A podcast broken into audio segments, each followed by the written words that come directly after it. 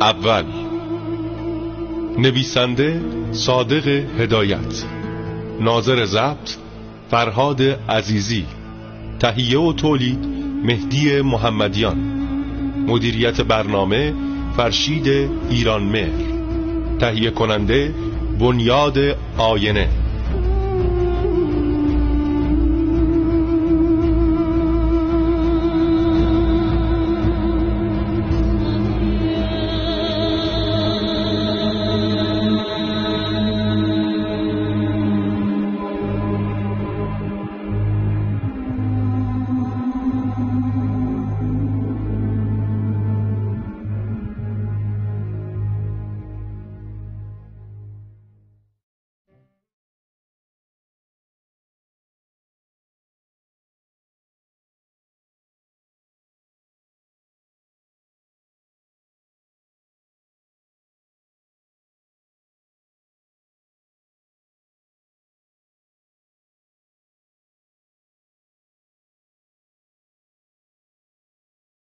سال دوم بود که متروپولیتن موزه شیکاگو نزدیک شیراز بالای تپه تخت ابو نصر کابوش های علمی می کرد ولی به غیر از قبرهای تنگ و ترش که اغلب استخوان چندین نفر در آنها یافت می‌شد کوزه های قرمز، بلونی، سرپوش های برونزی، پیکان های سپهلو، گوشواره، انگشتر گردنبندهای مهره‌ای، علنگو، خنجر، سکه اسکندر و هراکلیوس و یک شمدان بزرگ سپایه چیز قابل توجهی پیدا نکرده بود.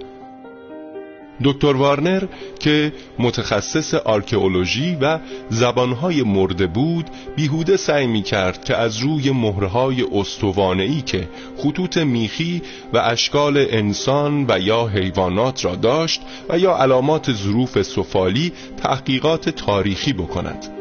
گورست و فریمن که همکارانش بودند با لباس زرد و چروک خورده بازوهای لخت و ساقهای برهنه که زیر تابش آفتاب سوخته شده بود کلاه کتانی به سر و دوسی زیر بغل از صبح تا شام مشغول راهنمایی کارگران یادداشت عکس برداری و کاوش بودند ولیکن پیوسته به کلکسیون تیل شکسته افسوده می‌شد. به طوری که کم کم هر سه نفر دلسرد شده و تصمیم گرفته بودند که تا آخر سال را کجدار و مریض نموده سال آینده به حفریات خاتمه بدهند.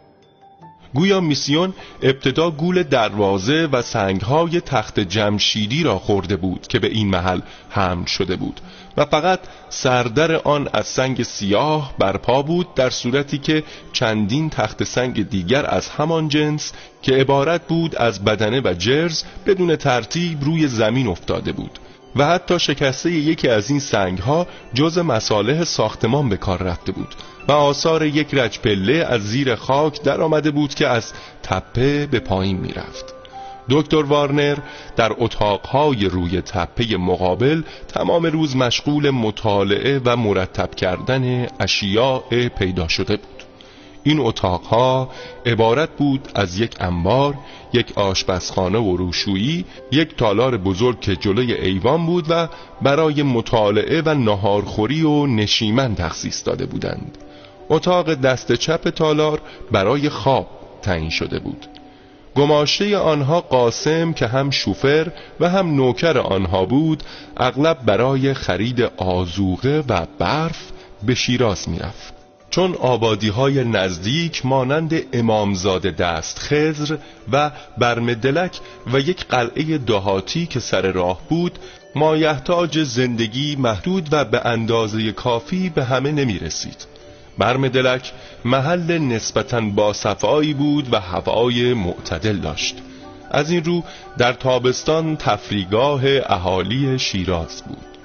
مردم با دم و دستگاه می رفتند و یکی دو شب در آنجا به سر می بردند دکتر وارنر و همکارانش نیز هر وقت دست از کار میکشیدند به قصد گردش به برمدلک می‌رفتند و یا در تالار وقت خود را به بازی شطرنج و خواندن میگذرانیدند. ولی پس از کشف تابوت سیمویه ورق برگشت. مخصوصا در زندگی دکتر وارنر تغییر کلی رخ داد زیرا کشف این تابوت علاوه بر اینکه یکی از قطعات گرانبهای آرکئولوژی به شمار می‌رفت سند مهمی در برداشت که تمام وقت وارنر را به خود مشغول کرد.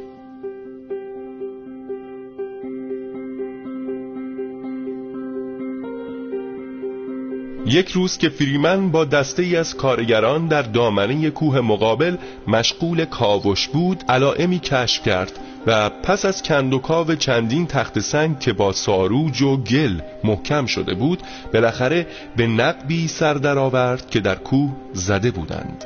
با حضور دکتر وارنر و گورس تابوت سنگی بزرگی در میان سردابه کشف کردند که به شکل مکعب مستطیل از سنگ یک پارچی تراشیده شده بود.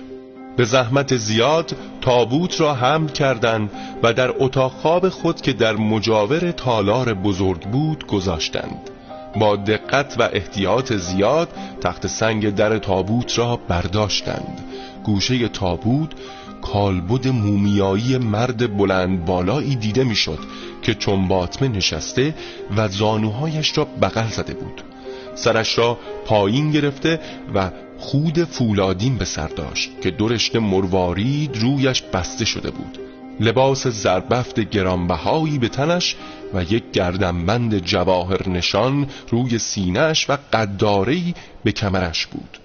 اما تمام لباس اندوده به روغن مخصوصی بود و پارچه شفاف نازکی روی سرش افتاده بود.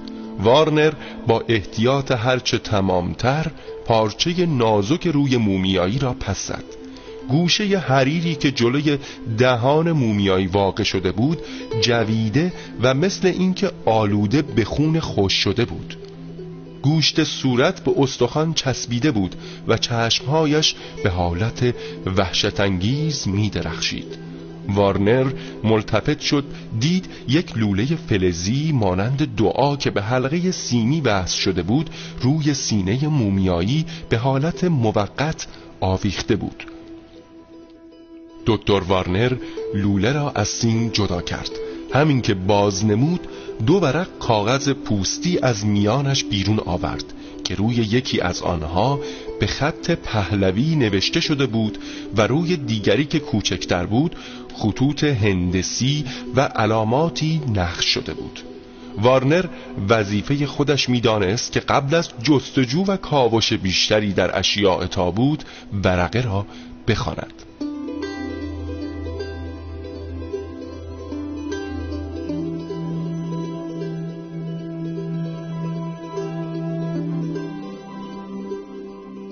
تحقیقات و مطالعات دکتر وارنر چندین هفته به طول انجامید و در تمام این مدت به قدری شیفته مطالعه شده بود که از خواب و خوراک افتاده بود. اغلب در اتاق تنها با خودش حرف می‌زد و پیوسته پس از فراغت همکارانش راجع به متن کاغذ پوسی با آنها مباحثه می کرد و یا غرق در مطالعه کتابهای عجیب و غریب سحر و جادو بود که رفقایش از آنها سر در نمی آوردند و این روش او را حمله بر جنون می کردند.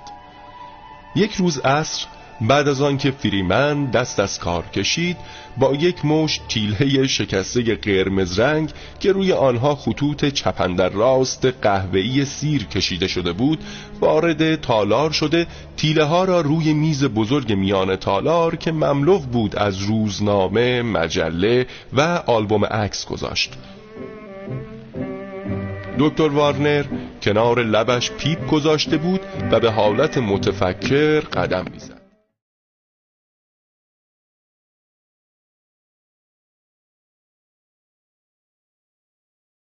نزدیک فریمن رفت و از او پرسید. گرست کجاست؟ رفتی گردش وانگهی یک هفتهش به کلی عوض شده. عقب دارم. چون از ما جوانتر است. زیر آفتاب زندگی یک نواخ نداشتن تفریح به او خیلی سخت میگذرن رفته شیراز. بله روز یک جنبه با هم در برمدلک بودیم. گویا موضوع زنی در میان باشه باید بهش تذکر بدهم که مواظب رفتار خودش باشه ها؟ خونش به جوش آمده اما فراموش کردم به او بگویم می‌خواستم امشب را دور هم باشیم. می‌دانید می‌خواهم امشب ساعت هشت رو تشریفاتی که در وسیعت نامه دستور داده انجام بدهم. فریمن متعجب. کدام دستور؟ همان دعاهایی که می‌گفتید باید با شرایط مخصوصی خان و مرد زنده می‌شود می‌دانم که تو دلت به من میخندی. اشتباه نکنید. من از شما بیاعتقادترم. ولی پیش خودم تصور می‌کنم که این وصیت نامه زنی است که شاید صدها سال پیش در گور رفته و معتقد بوده که خون خودش را تومه مومیایی کرده به امید اینکه روزی کاغذش خوانده بشود. می‌خواهم بگویم به این وسیله آرزو و خواهش زنی برآورده می شود که نسبت به او مدیون هستیم مدیون حسادت او هستیم. برای ما چندان گران تمام نمی شود. فقط دو جور بخور لازم است که قبلا تهیه کردم. چند گل آتش و نیم ساعت صرف انرژی.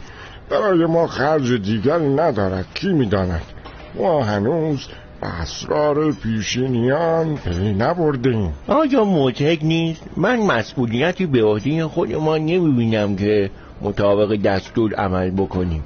اگر این تابوت به غیر ما دست کس دیگر افتاده بود آیا خودش را مجبور به اجرای هوا و هوس این زن می‌دانست؟ همین جهت است که دست ما افتاد من معتقدم باید مطابق وظیفه خودمان رفتار کنیم. اشاره به تیله های ما قبل تاریخ؟ شما گمان می‌کنید این تیله های مقبل تاریخی که از روی آن مثلا می‌شوند حد زد آدمیزاد احمقی در چهار پنج هزار سال پیش که کنار این کوه چشمه بوده میزیسته و در این کاسه آش میخورده علمی است. در صورتی که هیچ رابطه مستقیمی با زندگی ما نداشته. اما وسیعت نامه قابل توجهی که یک تراژدی انسانی و حسی در بر دارد شما آن را جزو خرافات میپندارید. خیلی طبیعی است که آنجایی که علوم متعارفی شکست می‌خورد با لبخند شکاک تلقی بشود. اگر مقصود علم رسمی است که از آن پول در میآید خیر این موضوع علمی نیست و فقط تفریحی است. برعکس من این آزمایش را وظیفه شخصی خودمان می‌دانم هم از اینکه نتیجه بدهد یا ندهد. دیروز می‌گفتند که همه مطالب وسیعت نامه برای شما روشن نشده و هنوز اشکالاتی داری فقط کلمه یا جملهش را درست نفهمیدم.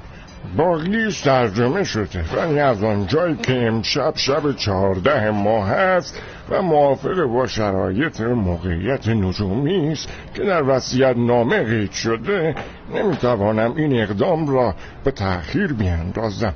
اشتباه چندان مهم نیست. در آخر وصیت نامه می نویسد پس از انجام مراسم نیرنگ یعنی عزایم تلسم را در آذر افکند. نه جمله اینطور است. چون من تلتم را بین آذر او گندت سیمویه آور خیزد یعنی چون این تلسم را در آتش افکند سیمویه برخیزد آیا مقصودش این است که پس از انجام عزایم آتش افکند یعنی فرو نشیند یا آتش خاموش می شود اون وقت باید منتظر بود که مومیایی برخیزد. شاید مقصودش تلسمی است که خطوط هندسی دارد و روی کاغذ جداگانه نوشته شده. باید پس از انجام نیرنگ آن را در آتش انداخت. آن وقت سیمویه برمیخیزد. صبر کنید ترجمه نامه را که در جیبم است برایتان بخوانم. دکتر بارنر رفت روی صندلی راحتی نشست. کاغذی از جیبش درآورد و شروع به خواندن کرد. به نام یزدان. من گوران دخت دختر وندست مخ در عین حال خواهر پادشاه و زن سیمویه مرزبان برمدلک شاه پسند و سفید هستند. ده سال زناشویی ما به طول انجامید ویان که بچه از تخمه سیمویه به وجود آید. شوهرم طبق رسوم و دستور جاودان همسر دیگری اختیار کرد تا پسری بیاورد. ولی کوشش او بیهوده بود. چه به گواهی پزشکان او مخدوع و نفس بود. اما سیمویه از راه حوسرانی و نه از راه انجام مقاصد دینی با زن جادویی مشورت کرد و پس از بکار بردن داروهایی به دختر پستی از روسپیان دل باخت. با وجود عهد و پیمانی که بین من و او رفته بود که از تجدید زناشویی چشم بپوشد در تصمیم خود پافشاری کرد. تمام وقت خود را در کاخ سپید با خورشید دختر روسبی ایش و نوش میگذرانید. از کار و فرمان روایی خود دست کشید و جلوی خورشید به من توهین و تحقیر روامی داشت. بالاخره مراسم عروسی را فراهم آورد. من به موجب شرطی که با سیمویه کرده بودم زنده به گور شدن را به تحمل رسوایی و خار شدن ترجیح دادم و برای انتقام دست به دامن زن جادویی شدم. همان شب که جشن عروسی سیمویه و خورشید برپا بود اکسیر جادوگر را در جام شراب ریخته به او خورانیدم و سیمویه در حالت موت کاذب یا بوشاسب افتاد. زن جادو وسیله دفع تلسم و زنده شدن سیمویه را در تلسم جداگانه به من داد. ولی من ترجیح دادم که با شوهرم در گور بروم و خونم در قبر خوراک او بشود.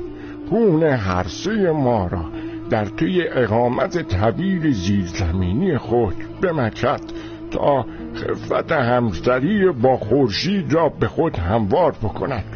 برای اینکه برادرم بداند که من به عهد خود وفا کردم ترسمی که دوباره او را زنده خواهد کرد در جوف وسیعت نامه است. ای کسی که این وسیعت نامه را می‌خوانی بدان که سیموگه نمرده و در حالت بوشاس یا موت کاذب است. مطابق دستور زن جادو مومیایی شده و به وسیله این زنده خواهد شد. برای این کار باید در ماه شب چهارده بین تو و تابوت یک پرده فاصله باشد. بخوردان را برافروخته و در مندل بگذارند و بوی خوش در آن بریزند و این کلمات را به بانگ بلند ادا کنند. اینجا متن کلماتی که به پازن نوشته شده گویا سوریانی است. معنی آنها معلوم نیست و فقط باید خوانده شود. به هر حال دانستن معنی عزایم در مراسم جادوگری ضروری نیست. بعد چون تلسم را در آتش اندازن سیمویه برمیخیزد. همین مطلب اخیر را درست نفهمیدم. اما چنان که ملاحظه می‌کنید همین دستورهای لازم را داده است. دکتر وارنر کنجکاوانه نگاهش را به صورت فریمن دوخت و بعد وسیعت نامه را تا کرد و در جیبش گذاشت. فریمن سرش را تکان داد. قصه حسادت ابدی زن. وارنر عینک خود را برداشت پاک کرد و دوباره گذاشت. علاوه بر درام حسادت نکات مهمی برای من روشن شده. اولا زندگی داخلی یک حاکم عیاش را در زمان ساسانیان بر ما مکشوف می کنند دیگر اینکه ناحیه تخت ابونصر را بر مدلک شاه و کاخ سپید می نامیدن. دست خیز باغ زندان بوده. این مطلب را از روی اسناد دیگر پیدا کردم علاوه بر ما ثابت می شود که در زمان ساسانیان ازدواج خیشی دادن یعنی زناشویی بین خیشان نزدیک و همخون معمول بوده و یا لاقل نزد حکام و اشخاص با نفوذ مرسوم بوده.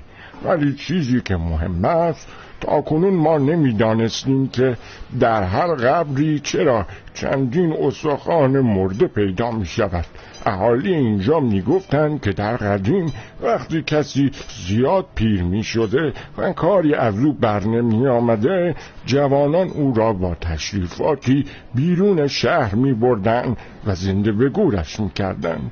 تا او به این وسیله روی زمین اسباب زحمت دیگران نشود این اعتقاد نزد بعضی از توایف آفریقا هم با تغییراتی وجود دارد.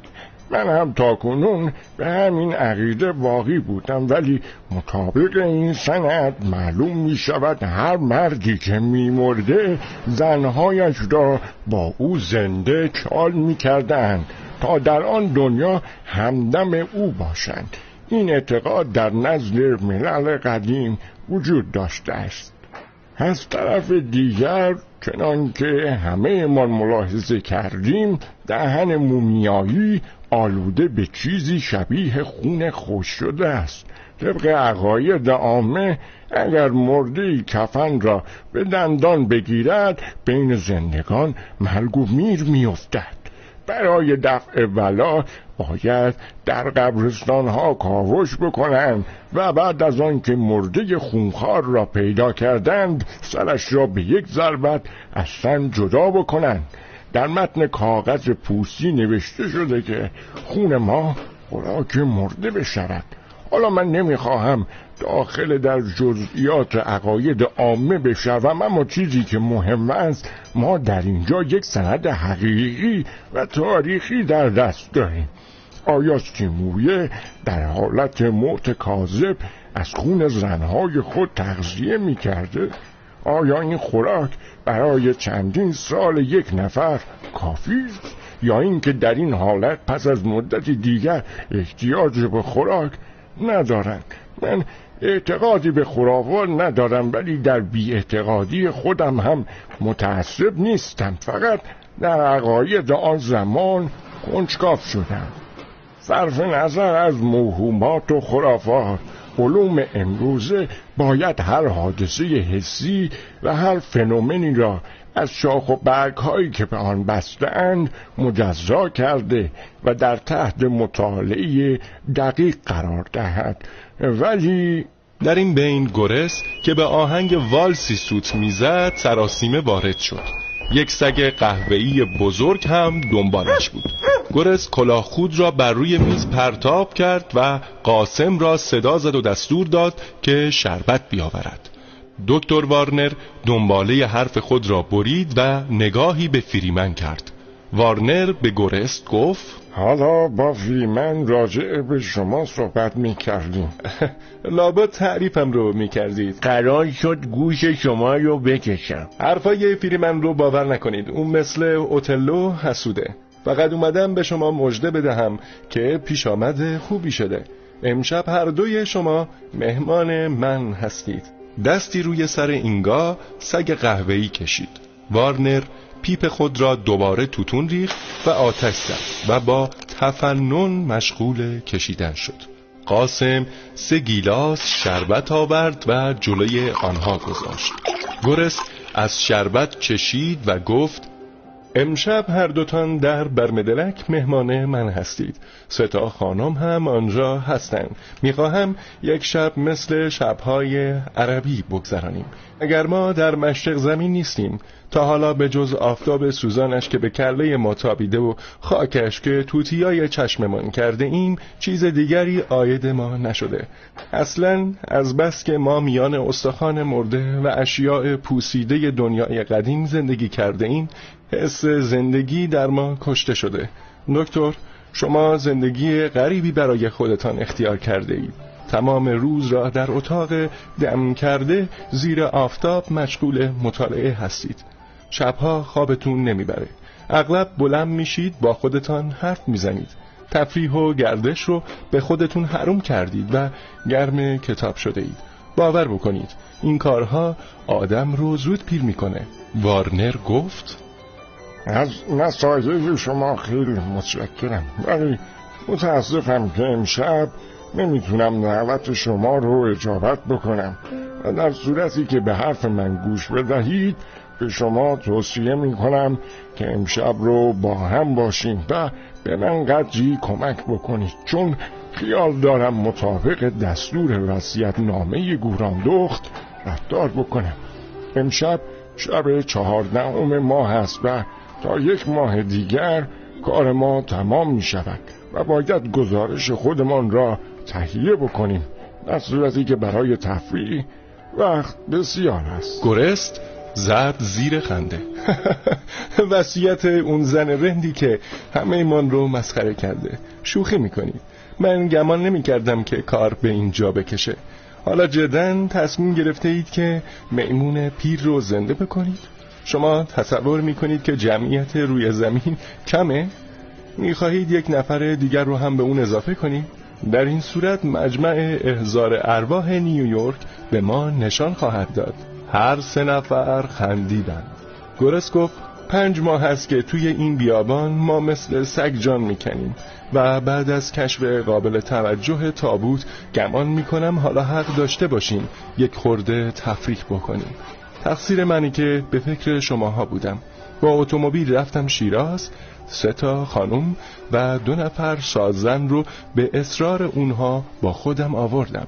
چیزی که غریبه کشف تابوت سر زبانها افتاده و این زنها گمان می‌کنن که ما گنج و جواهر زیادی پیدا کردیم. در هر صورت الان در برمدلک هستند. چادر زدن و امشب رو اونجا میمونن. هیچ کس هم در اونجا نیست. خلوته. آیا از اون شیشه های ویسکی باز هم مونده؟ از حیث خوراک همه وسایل فراهمه. قاسم رو فرستادم همه چیزها رو آماده کرده. دکتر بارنر با قیافه جدی گفت من مخالفم که با اتومبیل میسیون از این قبیل تفریحات بشود. نباید فراموش کرد که مسئولیت بزرگی به گردن ماست. اخلاق و رفتار ما را خیلی مواظب هستند. در این جور جاهای کوچک آدم آب بخورد همه می‌دانند. روز دیگر قاسم یا هر یک از کارگران ممکن است هزار جور حرف برای ما در بیاورند. من مایل نیستم که رسوایی را بیفتد. به شما توصیه می کنم که این دفعه آخرین دفعه باشد. مطمئن باشید هیچ کسی ما رو ندیده چون اونها بیرون شهر آمده بودند. ولی چیزی که قابل توجهه امشب ساز شرقی هم داریم. ساز زنها جهودند و فقط سازهای بومی رو می نوازند شاید همان سازی است که در موقع آبادی این محل می زدند وقتی سیمویه در املاک خودش زندگی می کرده گیرم پیر میمون شما به تنهایی سه تا زن داشته. در صورتی که ما سه نفر هر کدام بیش از یک زن نخواهیم داشت. باور بکنید باید قدری هم میان زنده ها زندگی کرد. اما قبلا به شما بگویم خورشید خانم که از همه کوچکتره مال من خواهد بود. وارنر ناگهان متفکر. خورشید خانم؟ آه بله. خورشید خانم دختر بلند بالایی است که چشمهای تابدار صورت گرد و موهای سیاه داره. از اون خوشگلای شرقیه. می‌دونید اول اون من رو پسندیده و برایم کاغذ فرستاده. رویش را به فریمن کرد.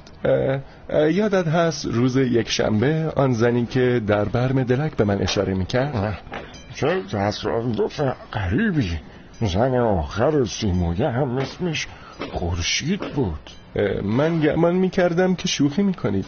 اما حالا می‌بینم که این افسانه به کلی فکر شما رو سخت به خود مشغول کرده. آیا حقیقتا تصور می‌کنید که اسکلت جان می‌گیرد و سرگذشت آن دنیای خودش را برای ما نقل می‌کند؟ در این صورت رمان مزهکی خواهد شد. اما هنوز به روز رستاخیز خیلی مانده. پس اگر جواهراتش را برداریم به احتیاط نزدیکتر است. اون وقت بعد امتحان بکنید که مرده زنده میشه یا نه. وارنر با لحن جدی گفت دست به ترکیب مومیایی نباید زد. پس اقلا فقط اصلاحش بکنیم و قدارش رو برداریم که اگر زنده شد ما رو قتل عام نکنه جواهرات رو با خودش ببره. وارنر عینک خود را جابجا کرد. حق به جانب شماست که مرا دست میاندازید. حقیقتا موضوع عجیب و باور نکردنی است. خودم هم به هیچ وجه مطمئن نیستم ولی حالت مرگ کاذب پر از اسرار هست. ما از عملیات جادوگران دنیای قدیم اطلاعی نداریم. آیا درست ته چشمای این مومیایی نگاه کرده اید؟ چشمایش می درخشد و زنده است. نگاه می کند نگاه پر از شهوت پر از کینه و شاید خجالت هم در آن دیده می شود مثل این است که هنوز از زندگی سیر نشده. من تا کنون اقرار نکرده بودم. اما شراره زندگی در ته چشمهایش مانده. برفرض هم که زنده نشود. همانطوری که به فریمن گفتم ما چیزی گم نکرده ولی در صورتی که زنده شد و یا فقط تکان خورد فکرش را بکنید چه اتفاق بینظیری در دنیا خواهد بود. تصور محال است. من می‌خواهم بدانم آیا بعد از چندین صد سال برفرسم که مرده مومیایی بشود و اعضای بدنش با وسایل مخصوصی تازه نگه داشته شود؟ همه اینها فرض است چون در این صورت ماموت را هم که زیر برفهای سیبریه کاملا حفظ شده باشه ممکن است دوباره زنده کرد. آیا ممکن است به قول خودتون بعد از چندین صد سال مومیایی دوباره زنده شود؟ من از شما دیر باورترم اما حالت موت کاذب فنومنی است که امروزه هم کم و بیش مشاهده می شود مثلا جوکیان هندوستان قادرند که از یک هفته الا چندین ماه زیر زمین مدفون بشوند و بعد دوباره به دنیای زندگان عودت کنند این قضیه به کرات مشاهده شده. از طرف دیگر گمان می‌کنم که یک امر طبیعی بوده باشه. آیا حیواناتی که تمام فصل زمستان رو میخوابند در حالت متکاذب نیستند؟ سیمویه به وسیله دارو یا تلس یا قوای مجهولی در حالت متکاذب افتاده و بعد با وسایلی که به ما مجهول است مومیایی شده. در این صورت اعضای تن او در اثر ناخوشی یا پیری مستعمل و فاسد نشده و حیات به قوه خود رو نگه داشته. اگر با نظر عمیقتری از علوم متداول که در مدرسه ها میآموزند و اعتقادات و خرافات مذهبی به زندگانی نگاه بکنیم خواهیم دید که در زندگی همه چیز معجز است. همین وجود من و شما که اینجا نشسته ایم و با هم حرف می‌زنیم یک معجز است. اگر موهای سرم یک مرتبه نمیریزد معجز است. اگر گیلاس شربت با شیشهش در دستم تبدیل به بخار نمی شود یک معجز است. معجزهای مسلمی که به آنها خو گرفته ایم و برای من امر طبیعی شده و هرگاه برخلاف این اعجاز امر طبیعی دیگری اتفاق بیفتد که به آن معتاد نیستیم برایمان موجز به شمار می آید اگر امروز یکی از دانشمندان موفق بشود که در لابراتوار خود یک موجود زنده را مدتی در حالت موت کاذب نگه دارد و به دلخواه خود این حالت را تولید بکند و بعد برای اثبات مدعای خود کتابی با فرمولهای ریاضی و طبق قوانین فیزیکی و شیمیایی بنویسد همه باور خواهند کرد. چون امروز بشر از روی خودپسندی اعتقادش از طبیعت بریده شده و به واسطه کشفیات و اختراعاتی که کرده خودش را عقل کل میپندارد و ادعا دارد که همه اسرار طبیعت را کشف کرده است. ولی در حقیقت از پی بردن به ماهیت کوچکترین چیزی ناتوان است. انسان مغرور پرستش معلومات خود را مدرک قرار داده و می‌خواهد حادثات طبیعت مطابق فرمولهای او انجام بگیرد. در قدیم بشر ساده تر و افتاده تر بود و بیشتر به معجزه اعتقاد داشته. و همین جهت بیشتر معجزه اتفاق می افتاده می‌خواهم بگویم که نزدیکتر به طبیعت و قوانین آن بوده و بهتر می توانسته از قوای مجهول آن استفاده بکند. گمان نکنید که من مخالف علوم دقیق امروزه هستم. برعکس معتقدم که هر اتفاقی از آن قریبتر نباشد بشر کشف نکرده است.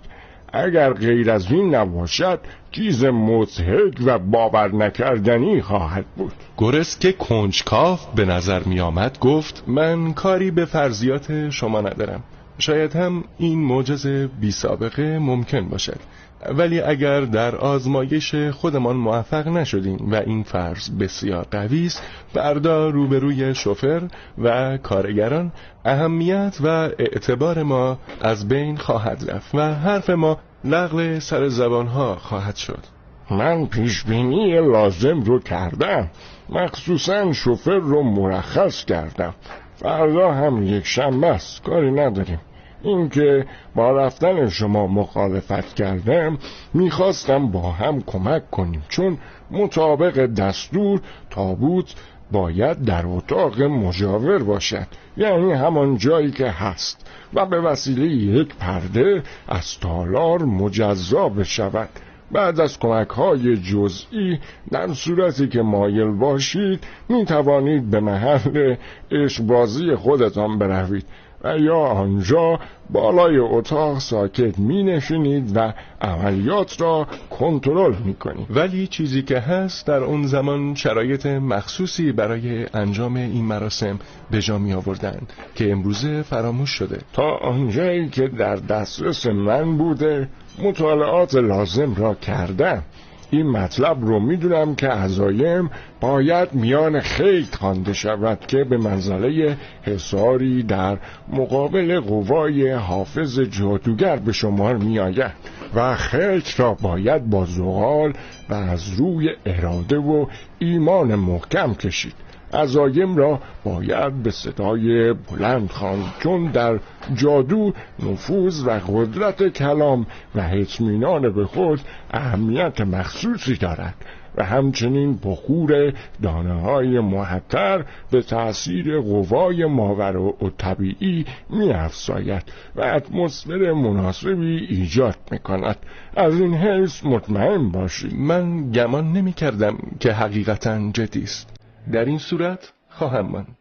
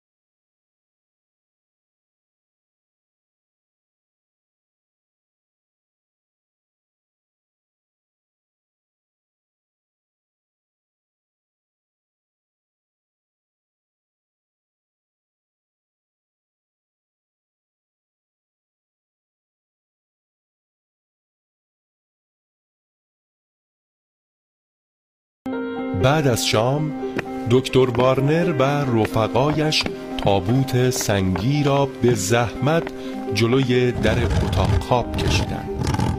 وارنر پیسوز جلوی مومیایی را که ماده سیاهی ته آن چسبیده بوده روشن کرد و بخوردان برونز را از توی تابوت برداشت و به تالار آمد و پرده جلوی در را انداخت. فریمن فرش را تا نصفه پس زد. بعد بخوردان را آتش کرد. وارنر یک موش کندور و اسفند و صندل که قبلا تهیه کرده بود روی گل آتش باشید دود قلیز و معطری در هوا پراکنده شد. بعد دور خود با زغال روی زمین دایره کشید. کاغذ پوستی را از جیبش درآورد. جلوی بخوردان ایستاد و از روی کاغذ با صدای بلند مشغول خواندن عزایم شد. فریمن و گورس ساکت ته تالار روی صندلی نشسته تماشا می کردند و اینگاه جلوی پای آنها خوابیده بود.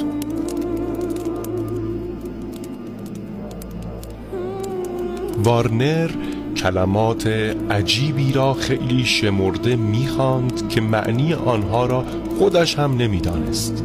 ولی در ضمن خواندن عزایم تلسم جداگانه ای که رویش خطوط هندسی ترسیم شده بود از دستش لغزید و در بخوردان جلوی او افتاد و سوخت. و بی آنکه او ملتفت بشود در میان دود و بخور معطر حالت مخصوصی به وارنر دست داد. سرش گیج می رفت و یک نوع لرز آمیخته با ترس و حالت عصبانی به او مستولی شد. به طوری که فاصله به فاصله صدایش می خراشید و جلوی چشمش سیاهی می رفت ناگهان اینگاه که ظاهرا خواب و مطیع به نظر می آمد بلند شد و به طرف درخیز برداشت و زوزه کشید. ولی گورس برای اینکه در مراسم عزایم خللی وارد نیاید قلاده اینگا را گرفت و به زور او را برد و زیر میز خوابانید. در صورتی که سگ به حال شتاب زده جست و خیز برمی داشت و می‌خواست از اتاق بیرون برود. در همین وقت وارنر با صدای لرزانی چند کلمه نامفهوم ادا کرد. ولی مثل اینکه پایش سست شد یا در اثر دود و کوشش فوقلاده گیت شده بود. به حالت عصبانی زمین خورد. گرس و فریمن او را برده روی نیمکت خوابانیدند. همان وقت که تلس در آتش افتاد جلوی روشنایی پیسوز که بوی خوشی از آن پراکنده می‌شد لرزهی بر اندام مومیایی افتاد. عطسه کرد. سرش را بلند کرد و با حرکت خشکی از جایش برخاست. از تابوت بیرون آمد. به طرف پنجره اتاق رفت. و پنجره را که وارنر فراموش کرده بود محکم ببندد باز کرد و خارج شد. هیکل بلند سیاه و خشک او با قدم های شمرده به طرف آبادی دست خسر روانه گردد.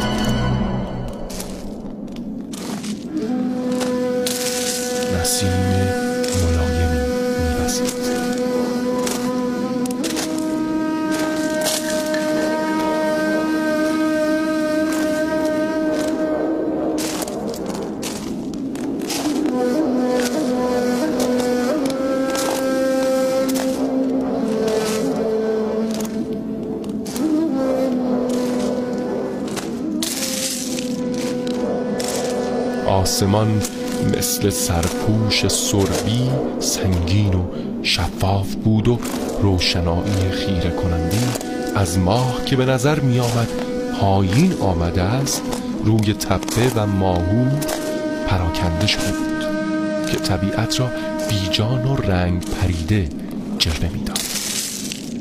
مثل اینکه این منظره مربوط به این دنیا نبود.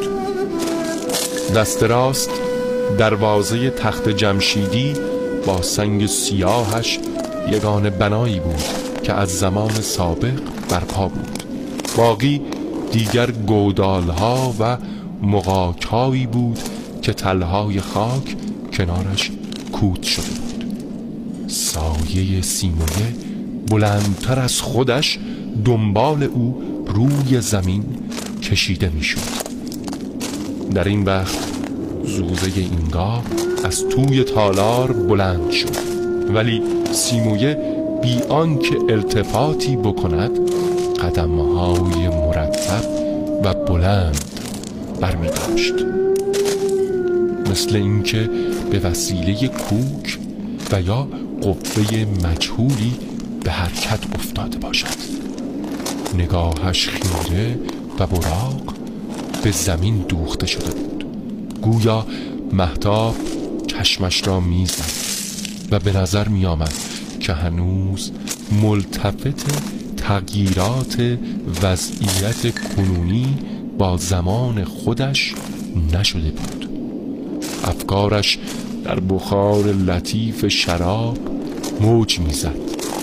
همان شراب ارغوانی سوزان که از دست خورشید گرفت و نوشید و بیهوش شد.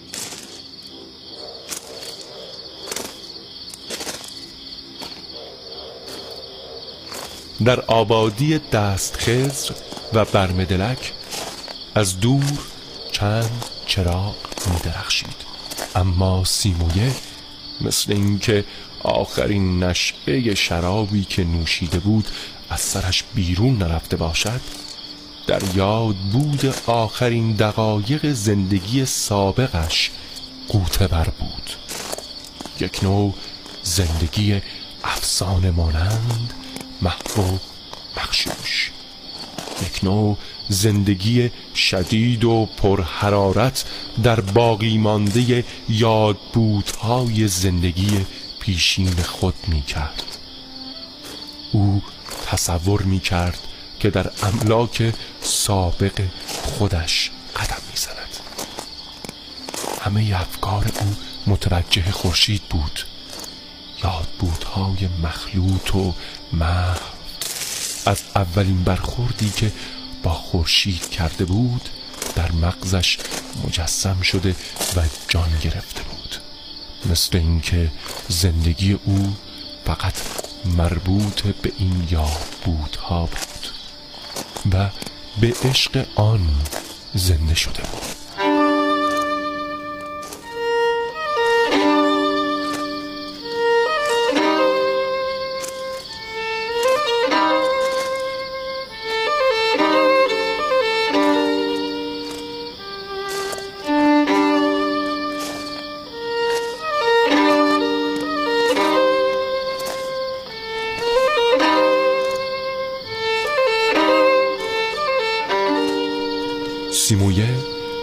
مجلس اولین برخورد خود را با خورشید به یاد آورد.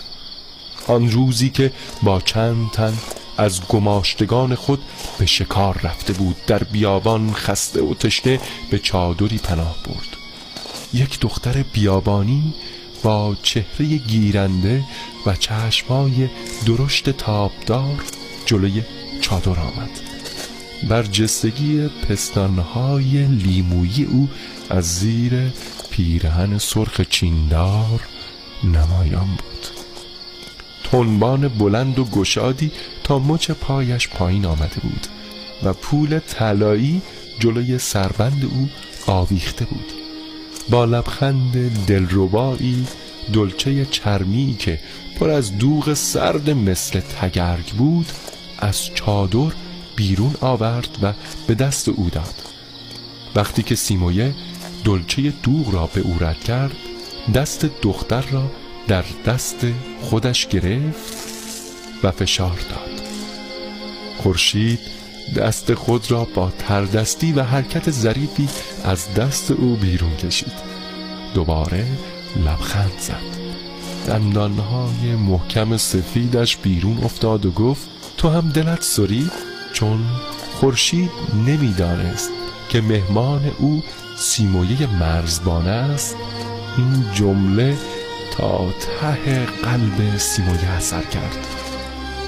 آیا زن جادو به او دستور نداده بود که برای تقویت و جوانی باید با دختران باکره معاشرت بکند و دختران اعیانی که به او معرفی کردند هیچ کدام را نپسندیده بود؟ این پیش آمد کافی بود که سیمویه دل خود را ببازد و حقیقتا دل سیمویه سرید.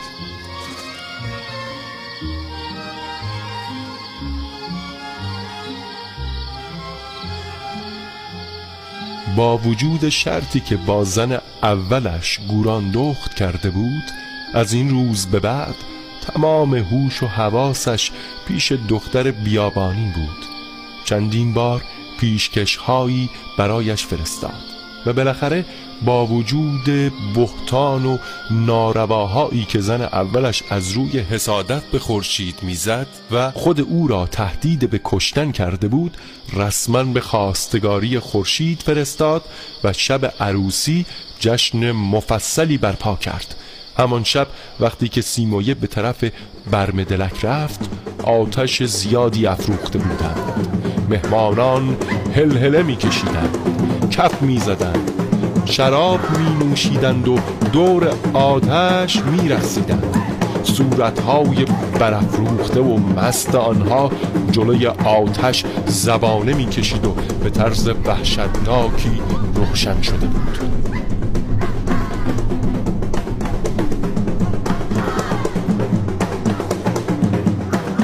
سیمویه مطابق سنت از میان جمعیت گردش کنان دنبال خورشید تا بالاخره جلوی مجلسی رسید که خونیاگران مشغول ساز و آواز بودند. خورشید با لباس جواهر دوزی کنار مجلس روی کنده درخت نشسته بود.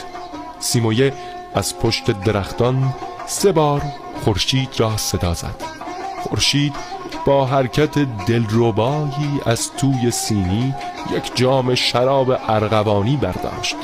به طرف سیمویه رفت و جام را به دست او داد. سیمویه دستش را به کمر خورشید انداخت و آهسته زیر درختان کاج پنهان شدند.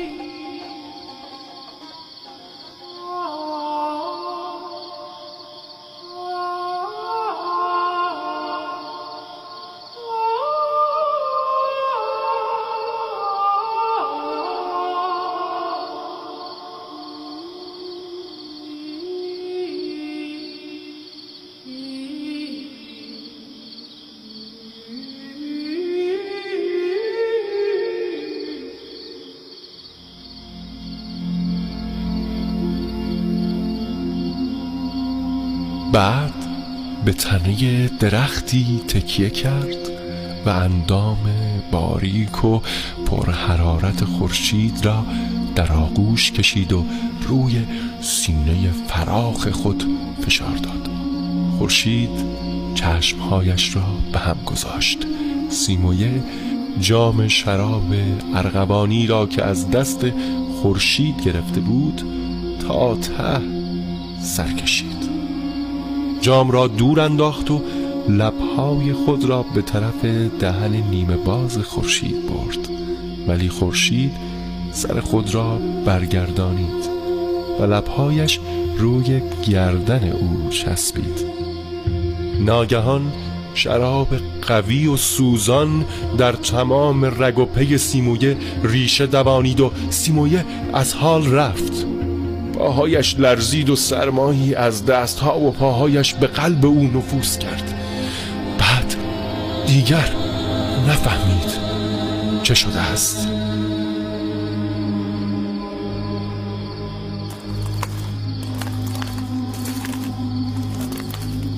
حالا به نظر سیمویه می آمد که از خواب مستی خود بیدار شده ولی هنوز بخار شراب جلوی خاطره و فکر او پرده تاریکی گسترده بود. افکارش همه در بخار لطیف شراب موج می‌زد و میجوشید و در تمام هستی خود عشق سوزان و دیوانواری برای خورشید حس می‌کرد. تشنه خورشید بود. او احتیاج به تن گرم چشمهای گیرنده و اندام باریک خورشید داشت. احتیاج به روشنایی به هوای آزاد و ساز داشت. مثل اینکه مستی او هنوز از سرش در نرفته بود.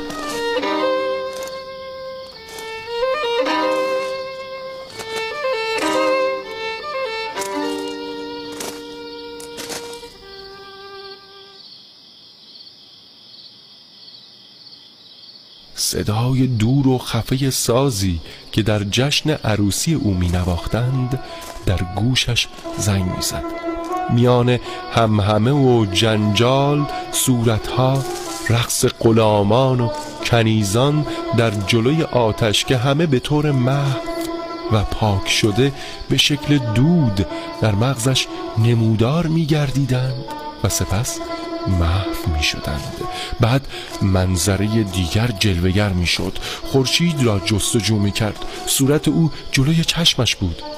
شبه پر از احساسات شهوتی سیمویه با قدمهای شمرده و حالت خشک گردن شق و بی حرکت از آبادی دست خسر گذشته به طرف برمدلک ره سپار کردید و سایه دراز او به دنبالش به زمین کشیده می‌شد.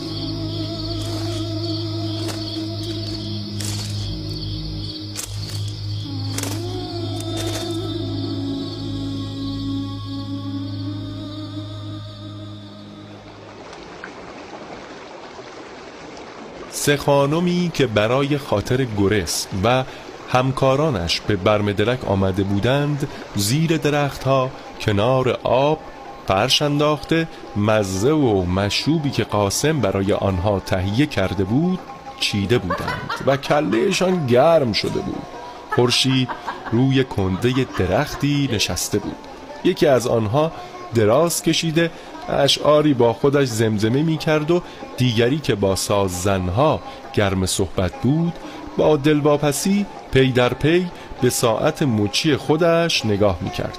بالاخره برگشت و به خورشید گفت اینا نمیادشون شاممونو بخوریم بابا. هنوز دیر نشده. اینم فرنگیمون. میگن خوشقولی رو باید از فرنگی ها یاد گرفت. گورست حتما میاد. خیلی خوشقوله. این فرنگی گشنا که تیله کنی می‌کنن داخل آدم حساب نمیشن به پس نمی‌دونی. هفته پیش به اصرار محترم سر راه پیاده شدیم. رفتیم تماشای تیله کنا. سی چل عمل زیر دستشون کار می‌کردن. گرس شکل عروسک فرنگی با موهای گلابتونیش زیر آفتاب وایساده بود. من جیگرم کباب شد. حالا میاد می‌بینی که من دروغ نمیگم. ما رو که دید برگشت تو صورت من خندید. می‌دونی؟ من به توسط قاسم نوکرشون براش پیغون فرستادم. تا حالا چهار مرتبه است که همدیگر رو می‌بینیم. یه دفعه وعده خلافی نکرده. خوبه خوبه ما اینجا نیومدیم خوشگلی تحویل بگیریم. می‌خواستم بدونم پول و پله هم تو دستشون هست یا نه. مگه بهت نگفتم؟ انقدر طلا و جواهر پیدا کردن که نگو. یه قبر شکافتن که توش پر از الماس و جواهر بوده. با هفتا خم خسروی که روش اجده خوابیده بود. به خیالت من دروغ میگم؟ میگی نه؟ از قاسم بپرس.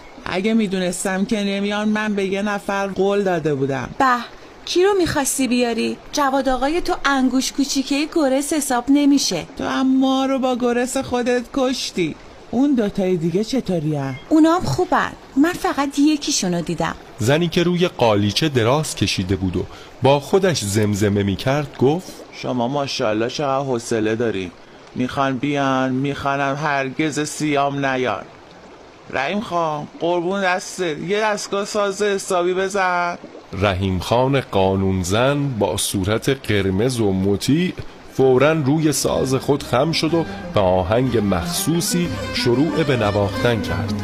مرد کوتاه آبل رویی که پهلویش نشسته بود دنبک را برداشت و به همان آهنگ یک ترانه جهرومی را می‌خواند.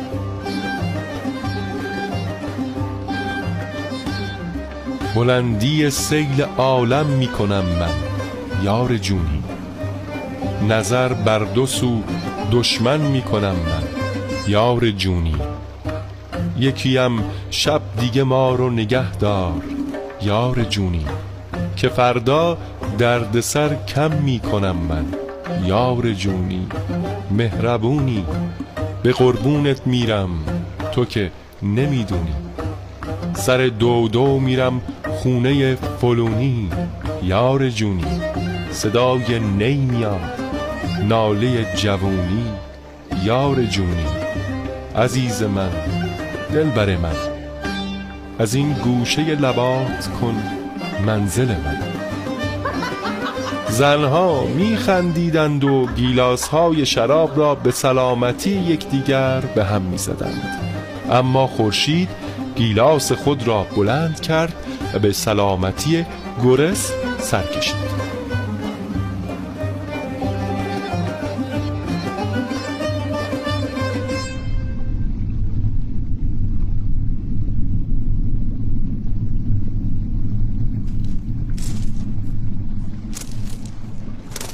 ناگهان از پشت درختها هیکل بلند و تاریکی که لباس زردوزی به برداشت پیدا شد.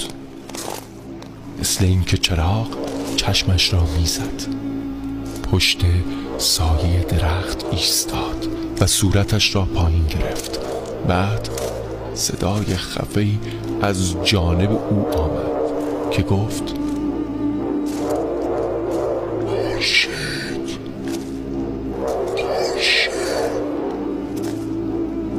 صدای او آهنگ گرس را داشت. خورشید گیلاس شراب را پر کرد برداشت و به طرف صدا دوید. به خیالش که گرس محض شوخی پشت درختها قایم شده ولی همین که جلوی هیکل تاریک رسید دید که یک دست استخانی خوش شده گیلاس را از او گرفت و دست دیگری محکم دور کمرش پیچید. خورشید دستش را به گردنبند او انداخت. اما همین که هیکل ترسناک گیلاس را با حرکت خشکی سر کشید و صورت وحشتناک مرده را دید چشمهایش را بست و فریاد کشید و لب خود را چنان گزید که خون از آن جاری شد. با حرکت سریع و غیر منتظری دهن سیمویه روی گلوی خورشید چسبید. مثل اینکه می‌خواست خون او را بمکد. ناگهان در اثر شراب و فریاد خورشید مستی سنگینی که تا کنون جلوی چشم سیمویه را گرفته بود از سرش پرید.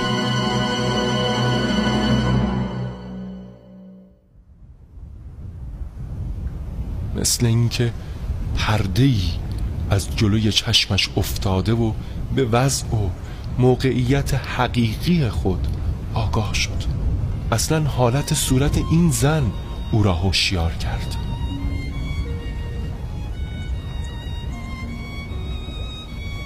چون علاوه بر شباهت همان حالتی بود که صورت خورشید در زندگی سابقش داشت. و آشکارا دید که این زن از زور ترس و وحشت خودش را به او تسلیم کرده بود در صورتی که چنگالش به گردنبند او قفل شده بود. برای گردنبند بود؟ همانطوری که در زندگی سابقش خورشید نسبت به او علاقه نشان داده بود و تا حالا با یک امید موهوم زنده بود. به امید عشق موهومی سالها در قبر انتظار خورشید را کشیده بود. یک مرتبه خورشید را رها کرد و مثل اینکه قوای مجهولی از او سلب شده باشد با وزن سنگینی روی زمین قلتید خورشید مثل کسی که از چنگال کابوس هولناکی آزاد شده باشد دوباره فریاد کشید و از هوش رفت.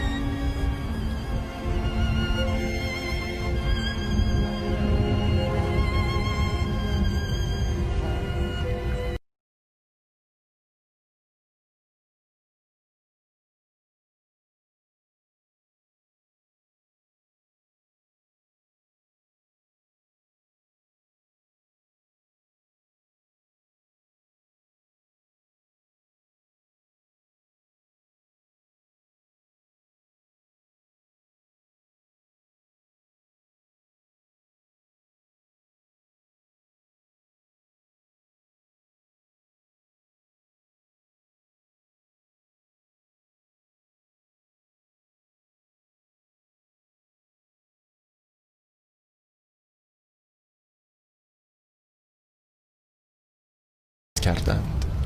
دکتر وارنر شبانه به دقت روی آنها را نمره گذاشت و ضبط کرد.